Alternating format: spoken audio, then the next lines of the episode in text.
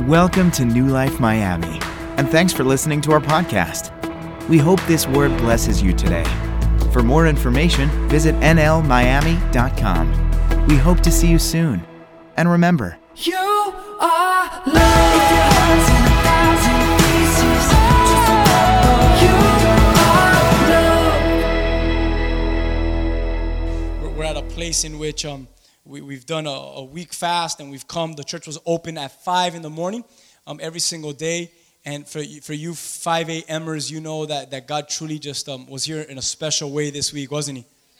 Um, for you guys that were praying at home and, and throughout the week and texting and just involved in the groups or maybe just on your own there fasting and, and, and in agreement with the church, I know that, that God has, has uh, definitely visited us in a special way. He did something awesome um, in, in our midst. It was difficult. Um, how, how many of you food was just presented before you, but you had to stand strong? I know, I know. We did it together, man. Um, uh, many, many were the times where I said maybe I should just uh, taste this, but uh, no, I, I just kept feeding. I just kept feeding my son, and I didn't taste it. So, so I was able to surpass this one with you all. Amen. Praise God. Today we're going to continue in our shift as we've been discussing shift uh, last Sunday and then on Wednesday and then again today. And uh, this was actually the message that I was supposed to share last week, in which the Lord just kind of said, Nah, I want to do something totally different, and we're okay with God changing plans in the middle of the service. Amen? If you're taking notes, go ahead and write this down. Today's message is titled Shift in Our Attitude. Shift. How many of you just want to leave already? Like, oh, dang. Maybe some new people are here and you're like, oh, you gotta be kidding me. You're gonna talk about attitude today. Yeah, shifting our attitude. What I'm gonna do is next week, I'm gonna continue with the next A, which is a shift in the atmosphere. Don't miss that one. And then the third, don't miss any of them. And then the third one, a shift in his anointing. Everyone say attitude. Say atmosphere. And say anointing.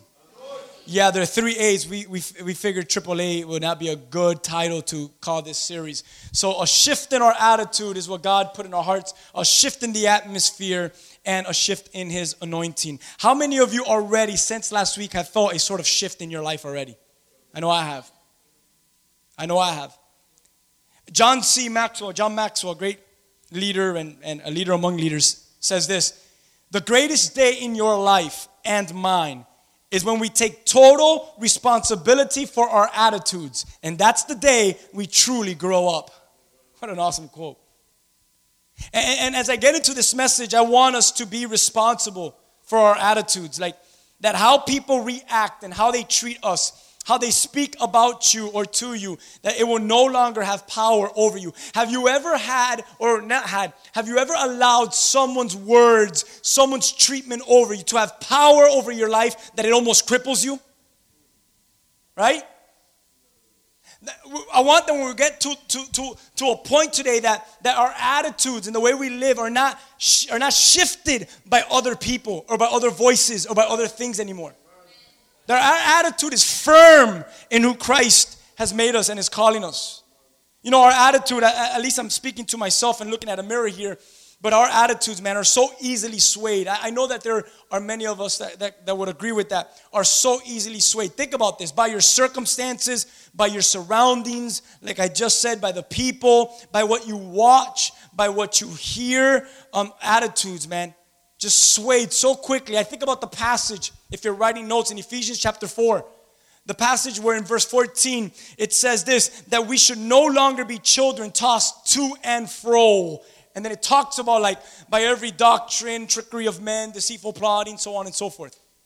But I love that beginning part of that verse, right? That we should no longer be children tossed to, to and fro, no foundation, not rooted in, just like swaying in everything.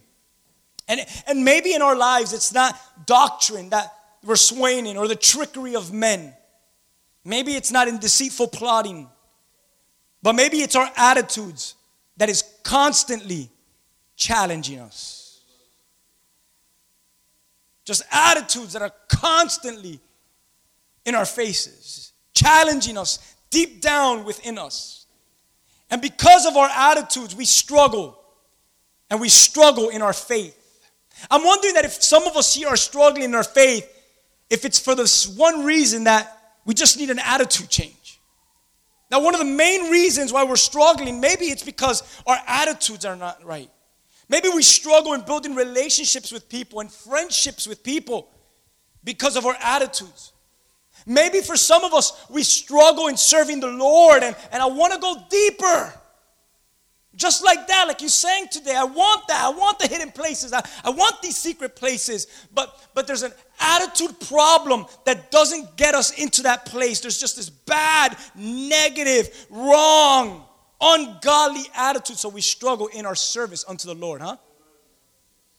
Just like John Maxwell says. Man, the greatest day in your life is when you take on total responsibility for that attitude. And that's the day that we truly grow up. I really pray this, man. I, I pray this that today here at church, many of us are just going to decide to grow up. And where we're going to start is I'm going to start to grow up in this attitude that is actually harming me rather than blessing me. How many of you could say amen? Man. In Isaiah chapter 43, the Lord is speaking to Israel. Hopefully, you're there at that passage already. And, and he's speaking to them. I'm going to get back to attitude in a second. Just there's a reason why I'm going to jump into this passage. He's speaking to Israel in regards to restoring Israel.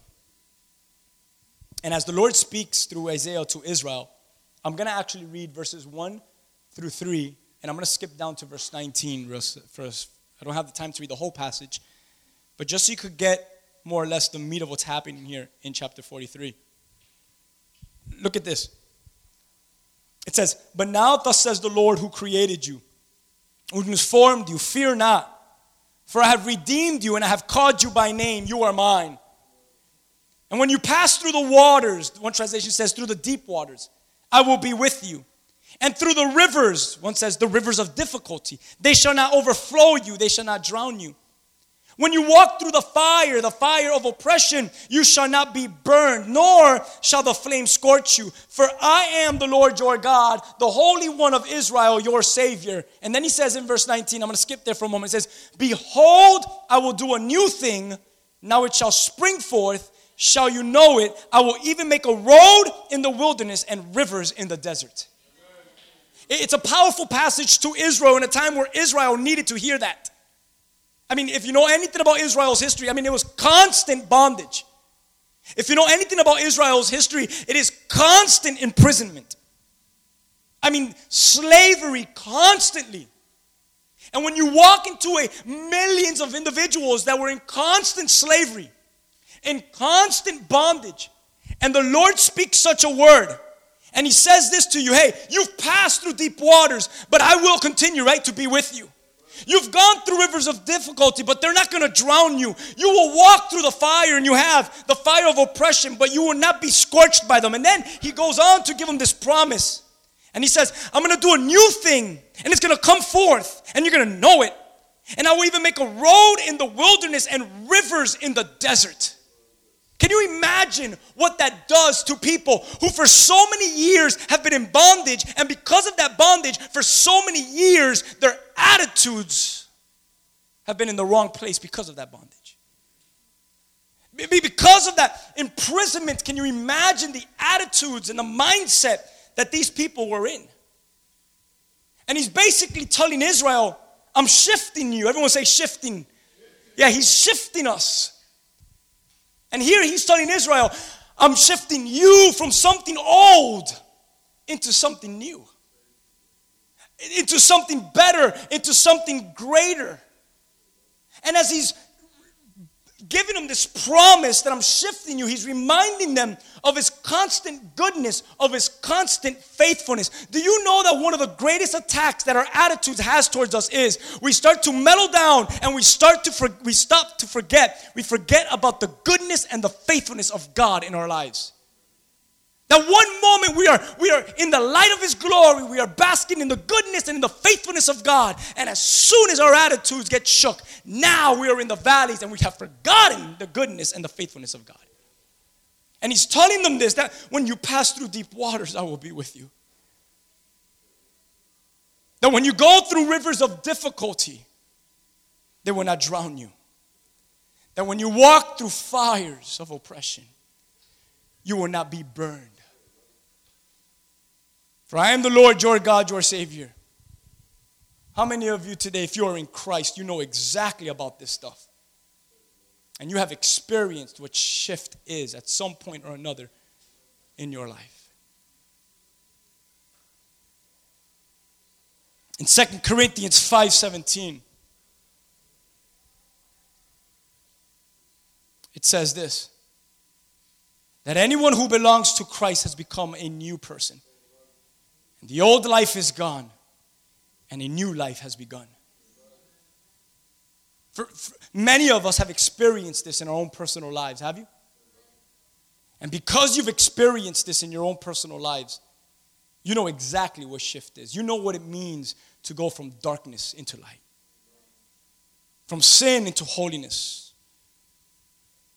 But sometimes when we are serving the Lord and seeking the things of the Lord, so easy that our bad attitudes continue to remain. But in the midst of serving the Lord, anyone in here ever found a road, a path in the midst of maybe what you have said has been a wilderness in your life?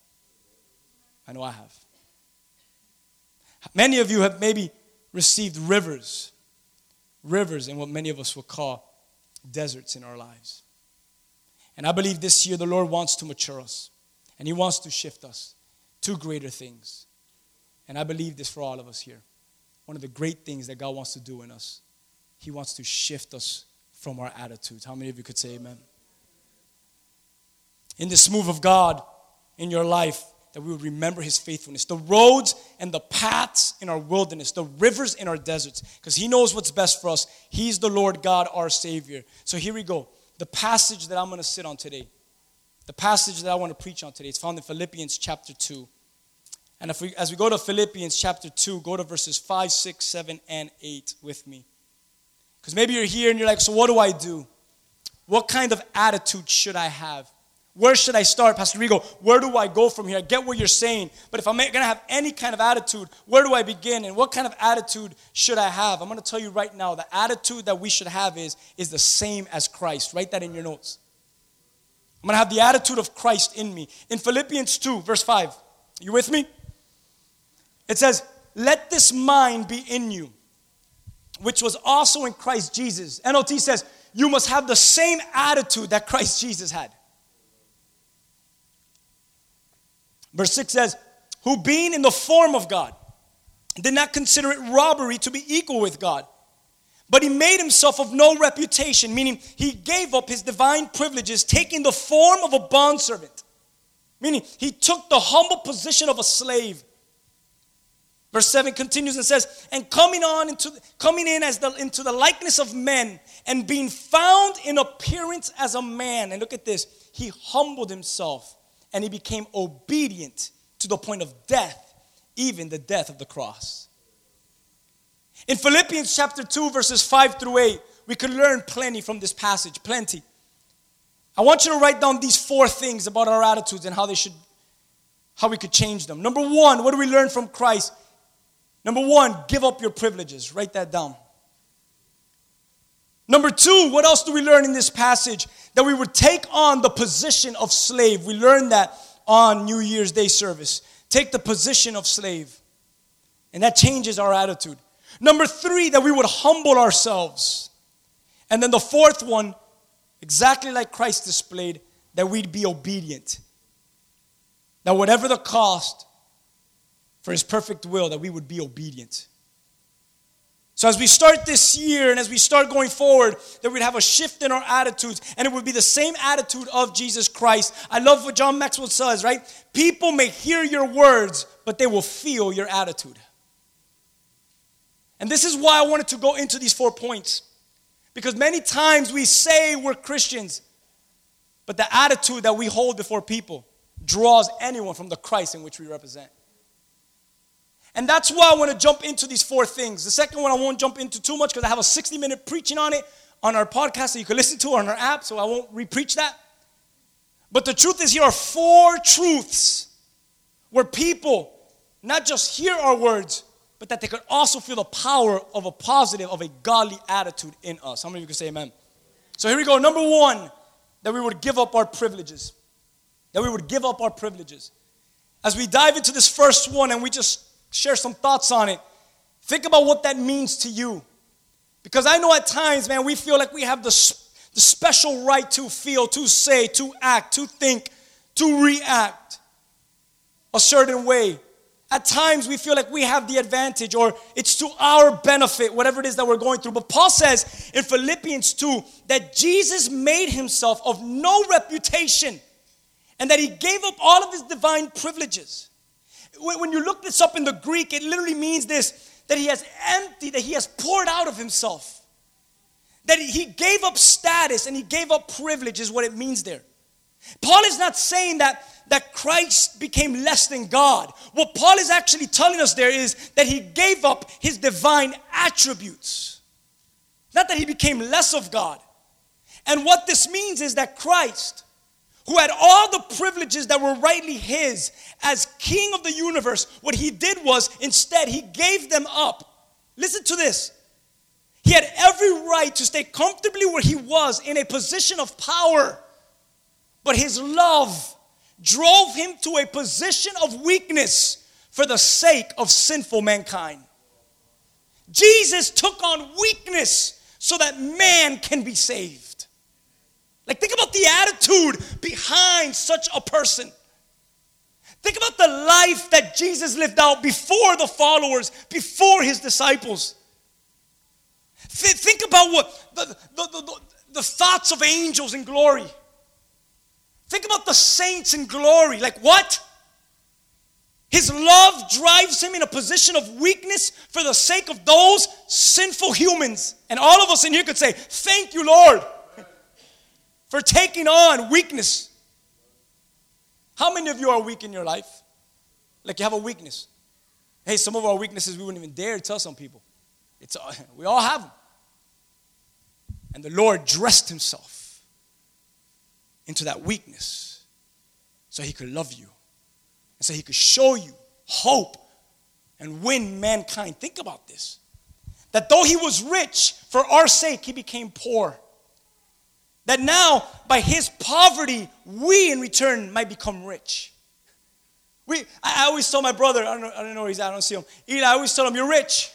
I'm always reminding him he's rich. I look at Eli, he's like, man, everything's going good. I say, because you're rich. And when things are not going in his life, good in his life, I go, because you're rich. I go, wherever you're at in life, lift up your head and remember this, that there's a promise in you that in your poverty, man, Christ took it on so that now you could go from poverty to richness. Now you could go, man, from hell to heaven, from death to life, from darkness to light, from poverty to richness. It, it all depends how you, how you define what richness truly is.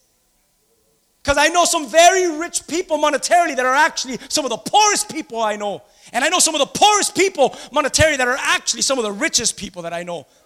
Because richness is not found in the dollar sign, but richness is found in the depth of your soul, in the heart of your attitude, in what Christ has done in you. That's where your richness is. Hey, church, church, listen, you're rich because He took on poverty to make you rich. Man. And you know why he did this? Number one, he gave up his privileges. Hey, church, can you imagine if we had the same attitude of Jesus and we too move away from our privileges? That, that our attitudes would be of that of Christ, that, that whatever we feel that we are entitled to, come on, or that we have the right in, that we should think less of ourselves. And can you actually think about this? And actually think more about the needs of others? Can you imagine how powerful that would be? When it's less of you and more about others? The mind and attitude of Christ that would give up self privileges, listen, so that others can share in the same privileges. And maybe you have a bad attitude because, because you've always lived for yourself. And do you know that you weren't supposed to carry that weight and you were never created to live for yourself. That's the message of the world. That's the burden of the world. But I promise you that if you begin to live for others, you're going to make yourself better. You're going to feel better about yourself. Because never once was God's people ever created to live for themselves. Everything about your being was created to live for others. How many of you could say amen? Always remember this. If you want to write this down, you can. The more empty you are of yourself, the fully, the fuller you actually feel, the fuller you actually become.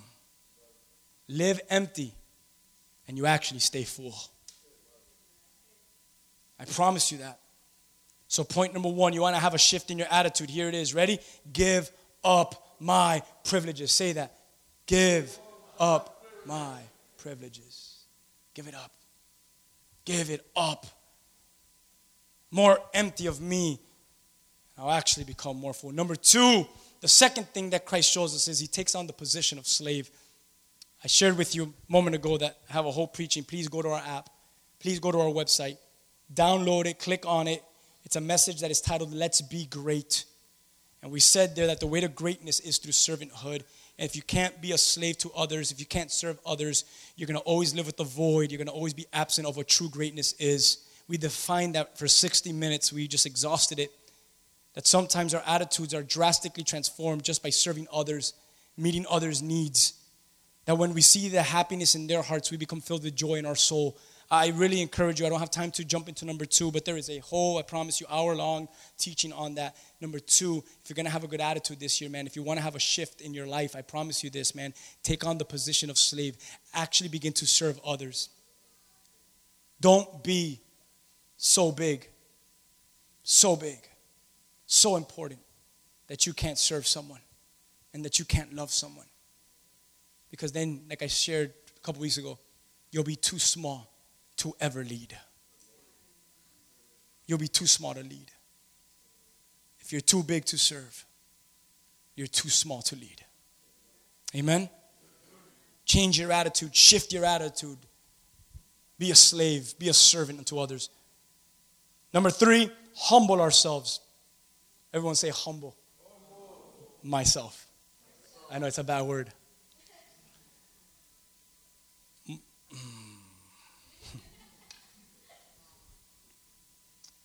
Jesus took on a humble position.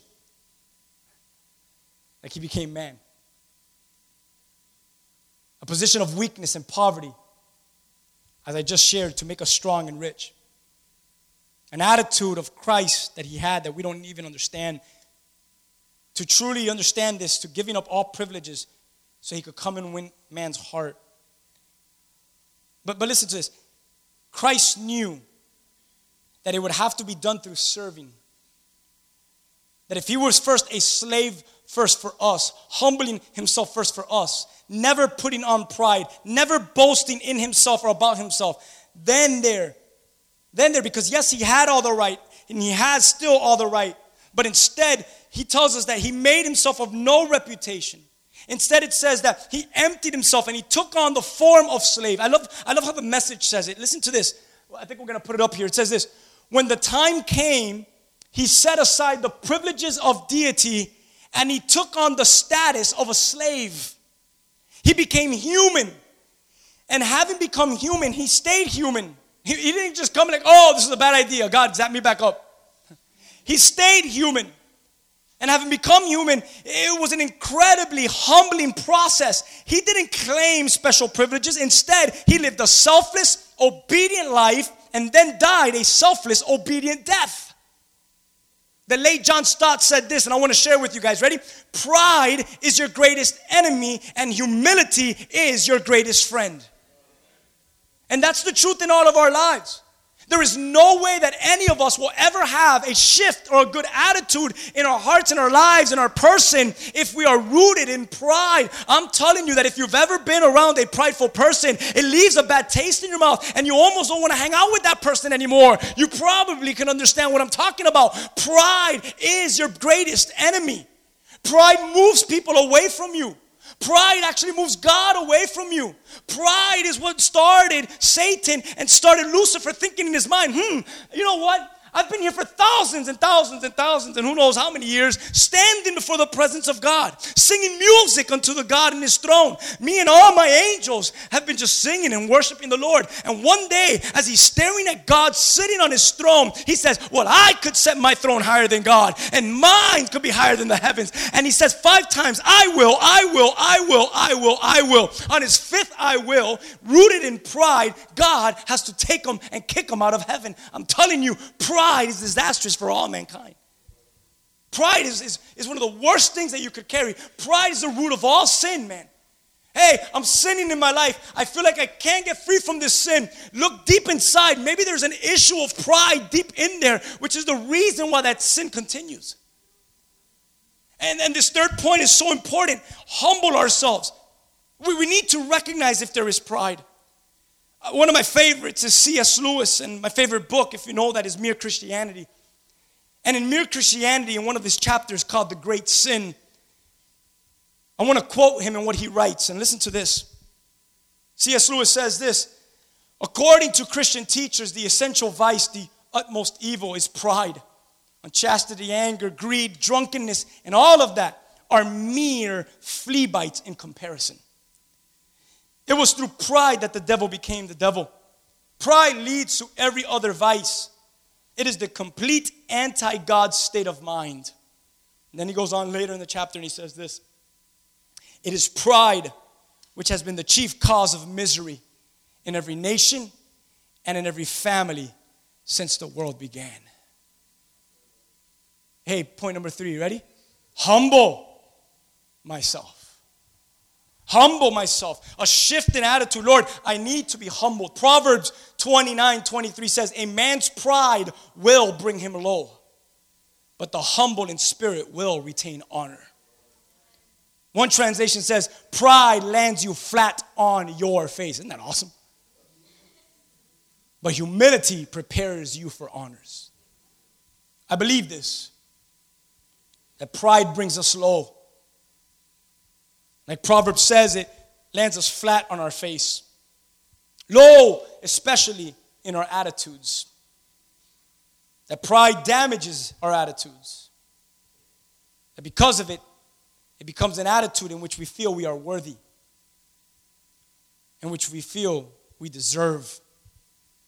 It becomes an attitude in which affects your ministry, affects the people you do life with, affects your friendships, affects your marriages, affects your work, it affects your walk with Jesus. And then it says, the humble in spirit retain honor. I've been in life and I've been dealing with people in life for a long time and dealing with my own self. And I've recognized that whenever there's an issue between two people, it's not necessarily because one is wrong and one is right. That's not always the case. Whenever there's an issue between two people, it comes to this simple fact. It's because one of them or both of them are carrying pride, and one of them or both of them does not want to lower that pride. You'll be amazed of how many people in the faith have separated themselves because of an issue called pride. Can I talk to your heart for a second? What's going to happen when we get to heaven? And there's no pride there. You're going to be forced to talk to that person and worship with that person. Pride damages our attitudes, man. We need a shift in our attitude. There's no way that our attitudes are ever going to change if we're not willing to admit to our pride and admit that we need to be humbled before the presence of God. Number three, humble yourself so that there could be a shift in your attitude. How many of you could say amen? And I love this fourth one. He says, Be obedient. Be obedient. Instead, he lived a, he lived a selfless, obedient life. Everyone say, Be obedient. Yeah, just so you can say one more time, be obedient. Yeah, look at the person next to you and jab him and say, Be obedient.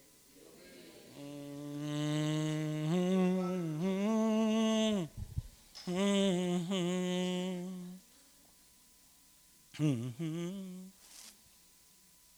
Instead, he lived a selfless, obedient life and he died a selfless, obedient death, scripture says. He became obedient to the point of death. Guys, really, don't, don't let that become so religious that you, you forget the meaning of it. Because some of us become so religious that we're like, oh, yeah, he became obedient to the point of death. Such a cool scripture. No, he became obedient to the point of death. It's not like don't get overly religious that you forget that and what that really means for us. What kind of death? Say that. What kind of death? Oh, yeah, even the death of the cross, which was the worst, the worst death. And whatever the cost, just like Christ, that we would lay it down for his perfect will. Hey, everyone, don't not raise your hand. Everyone in here following God, you're obedient to God, you're in his perfect will. Huh? You're obedient to it, whatever the cost, but it hurts sometimes. I know it's supposed to always feel good. Oh, but I just feel it's not supposed to. Did you think that following God and being obedient to His will was always going to be rosy? You didn't think you were going to have trials. You didn't think you were going to have tribulations. You didn't think people were going to trash you. You didn't think people were going to walk on you. Sometimes following God is actually harder than it is easy, but it doesn't mean you stop. You're obedient. You keep going. You keep reaching forward. You keep aiming for the upward prize. You don't stop. You continue. You move on. The race goes on. We're obedient.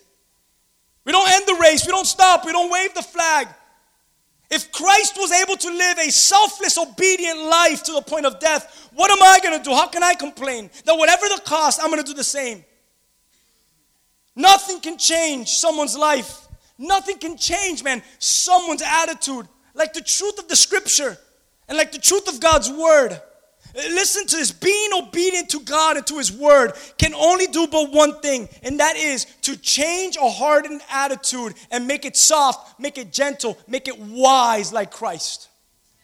But we have to be obedient to His word. You know, I always say this, I say this a lot to the leaders, I say this to people. God doesn't want to change your personality. He gave that to you. He does not want to change that. So, so don't listen to people that are trying to change your personality. Shame on them and shame on you if you're allowing things and people to change your personality. Your personality is a gift from God. Keep your personality. Not everyone's loud, not everyone's quiet, not everyone's in a cave, not everyone's out because they want to see them. Like everyone is a little bit different. Every personality is a little bit different. But what God does want to change is your character, is your attitude. He wants to make your character into His, your attitude into His. That's what He really wants to transform. Be obedient. John 8, 31 and 32 says, If you abide in my word, you are then what? My disciples indeed. And you shall know the truth. We all, man, when we're praying in circles of fire, and you shall know the truth, and the truth shall set you free. And we start praying and we're crying and we're sweating, but do you really understand and know what that verse means? If you abide in my, we all want to say, and you shall know the truth, and the truth shall set you free. But we always forget the front part of that verse is, is and if it says what? If you know my word, if you keep it, then you're my disciples. And in that truth, it's going to set you free. It's in the obedience in the word of God which brings forth that freedom that you're, that you're praying for.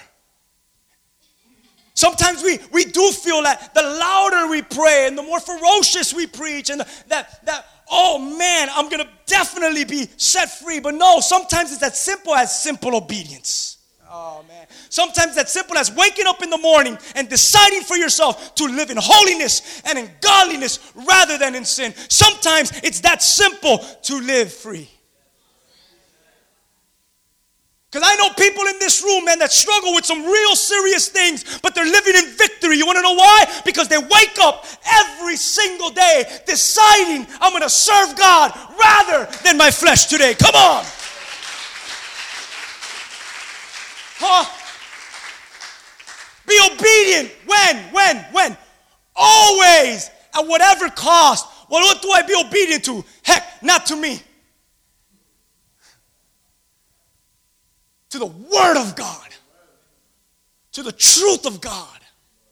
Obedient, abide in my Word, fellowship in my Word, tabernacle in my Word, root in my Word, and you will be my disciple. And you, you, you will know freedom, true freedom, free indeed. I believe this. Abide in His Word, meaning remaining obedient to His Word, that we know the truth, and that truth sets us free. I know that. And I know that one of the things that His Word, that His truth sets us free from is from a bad and a wrong attitude. I know that. I saw this saying and I just want to share it with you. You probably saw it or seen it before, but I thought it was cute. A bad attitude is like a flat tire. You can't go anywhere until you change it. Huh? My daughter's in agreement. Jade, say it, baby. Don't tell her to stop preaching. She's like, Dada, preach. Ah. That attitude is like a flat tire. You can't get anywhere until you change it. I'm going to ask the worship team, don't get distracted. Uh, If you want, I'll stop talking so they could come up and want to worship the Lord again. I believe that there's some people in here that, that really just need to come before the Lord and say, Lord, I need a shift in my attitude. I feel that God is really speaking to us from the last week and Wednesday and today that, that truly there's, there's some reason why He's just sitting on this attitude stuff.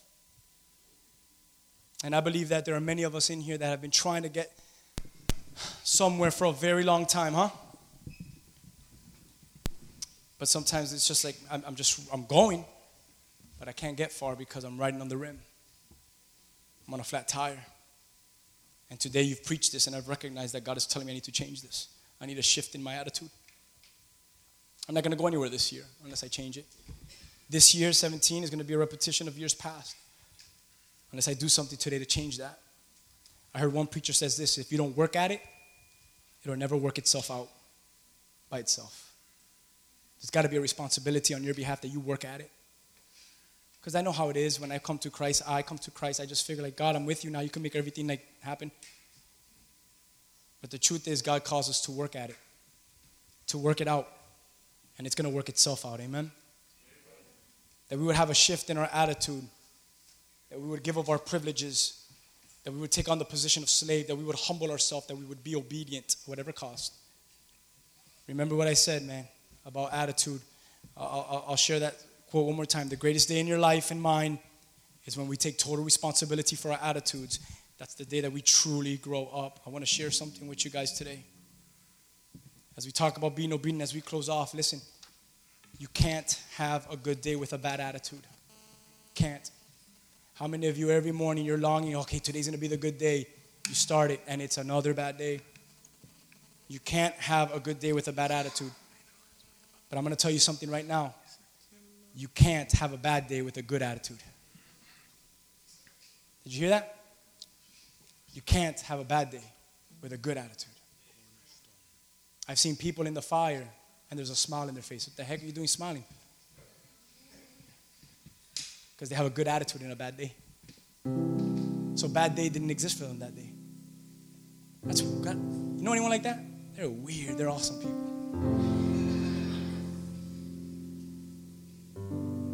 But for many of us in this room, we've been longing for good days, but we've been holding on to bad attitudes.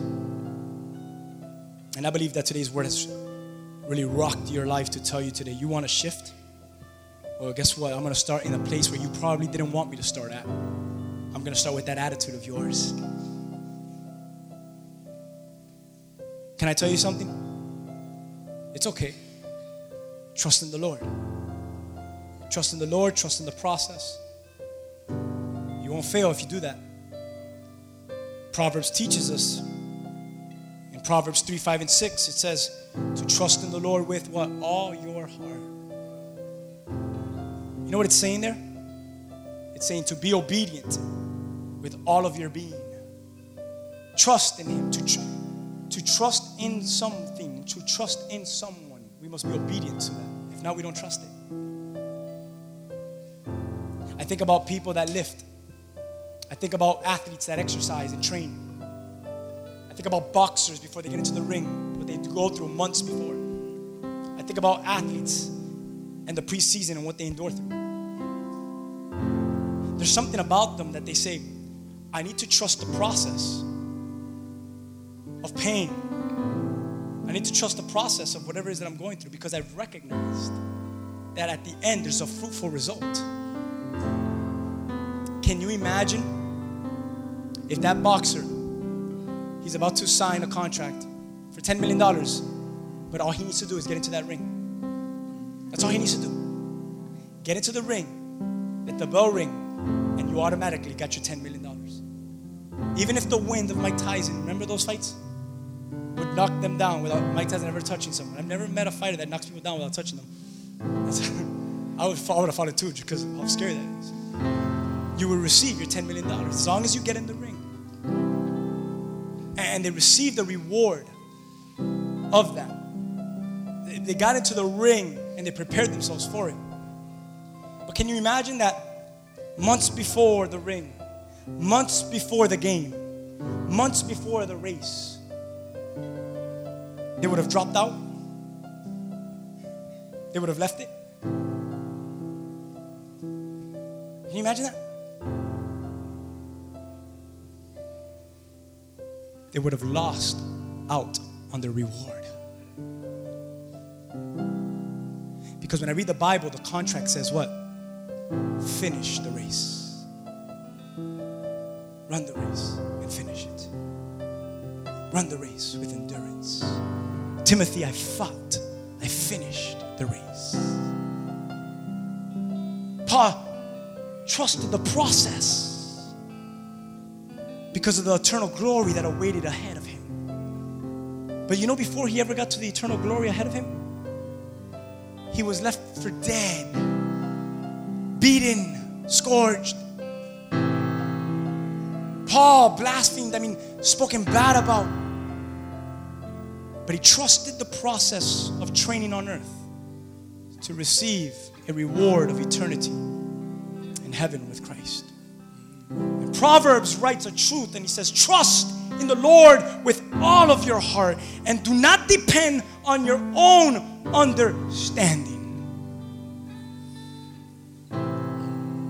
I can't.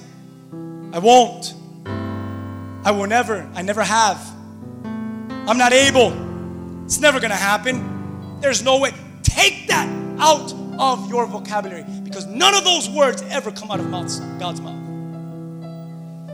Instead, he says things like, I'm, I'm more than able. All things are possible in me. He says everything the opposite that your flesh and that your mind and that the world actually tells you. You say, I can't. And he's like, What do you mean I'm going to? You say, I won't. And he's like, What do you mean I've already done it? If, if you really are quiet and don't let the distraction and don't let the noise and don't let all that stuff clutter you, you will actually hear a still small voice that is rooting you on, pushing you forward, that is telling you, don't give up, don't give it, be obedient. There's more, there's more in me. I've done it, I've done it, and I will do it. What voices do we hear? What people influence us? Do not depend on your own understanding. What is your own understanding telling you about yourself? Everyone say this. Who cares starting today? What does your own understanding tell you about yourself? I've had people stand in front of my face and tell me you're not called to be a pastor. And for moments I believed them. And I went months believing them. And I was like, oh my God, I'm doing everything wrong. I can't believe this. I'm, I'm being a pastor. And that person, just, since when did that person have influence to tell me that I wasn't called to preach the gospel? Did that person, you, you'll be amazed. And some of you know exactly what I'm talking about. The, the, the, the things that people tell you, the things that you tell yourself. Since when were you called to depend on your own understanding or on others' understanding? The Word of God tells me you trust in the Lord instead with all of your heart. Verse 6 says, You seek His will in all that you do. That His will, man, it's only going to be found in His Word. Seek Him in all that you do. And He's going to show you which paths to take. Hey, are you confused on your path? Are you confused on your path? Y- yes. Search and seek Him in all that you do. Because I promise you that if you seek Him in all you do, He shows you the paths to take. And the path is blurry, and the path is wrongly taken in. Because maybe, maybe we haven't lived true to the scripture.